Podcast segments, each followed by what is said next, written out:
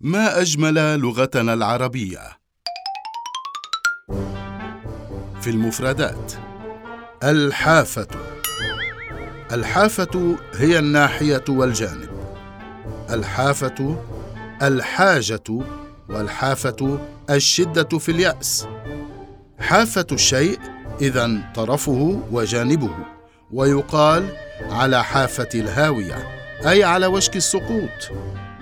أما بالنسبة إلى الحافة فقد تكون التي تحف أي مؤنث اسم الفاعل حاف من الفعل حف ويقال أيضا الرجل الحاف وهو شديد الإصابة بالعين ومؤنثه المرأة الحافة أي شديدة الإصابة بالعين.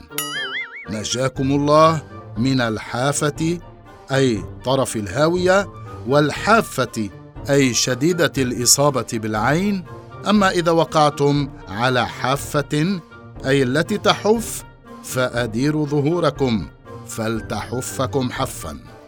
آه ما أجملها لغة عربية.